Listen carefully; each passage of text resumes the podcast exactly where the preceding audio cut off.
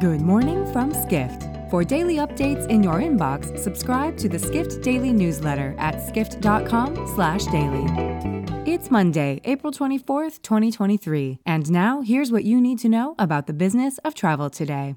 The largest public hotel companies will report their financial performance for the first quarter in the next several weeks. So, what themes will investment bank analysts be looking for? Senior hospitality editor Sean O'Neill explains in this week's early check in column. O'Neill writes one possibility is an equilibrium where supply and demand are just right, meaning hotel companies are nicely profitable. O'Neill adds that investment bank analysts seem to believe that the hotel industry will dodge a recession, or it will be so shallow that pent up demand for travel will compensate for it. O'Neill also notes a bear market could emerge if businesses or consumers curtail travel spending due to financial concerns. He adds the recent banking crisis in the U.S. might reduce bank lending to businesses, which could cool business and leisure travel demand.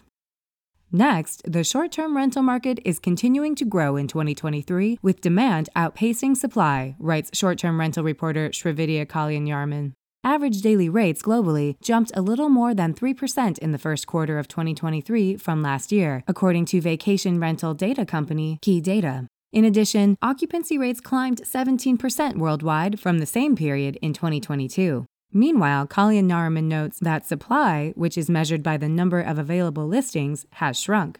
She added that 22% of vacation rentals are listed across multiple top online travel agencies. Finally, Mexico is building six hotels alongside the Train Maya, a controversial railway that aims to provide access to the Yucatan Peninsula's most popular tourist attractions. But travel executives are uncertain if the railway will boost tourism, reports contributor Paula Krasanovic. Krasanovic writes that although Mexican authorities have said the project should be completed by December, some figures in the country's tourism industry consider that timeframe unlikely. However, Paulina Raura, risk consulting partner of consulting firm BDO Mexico, said the Train Maya would help spark more investment in the Yucatan's tourism infrastructure.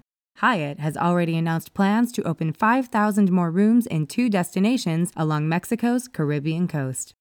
For more travel stories and deep dives into the latest trends, head to skift.com.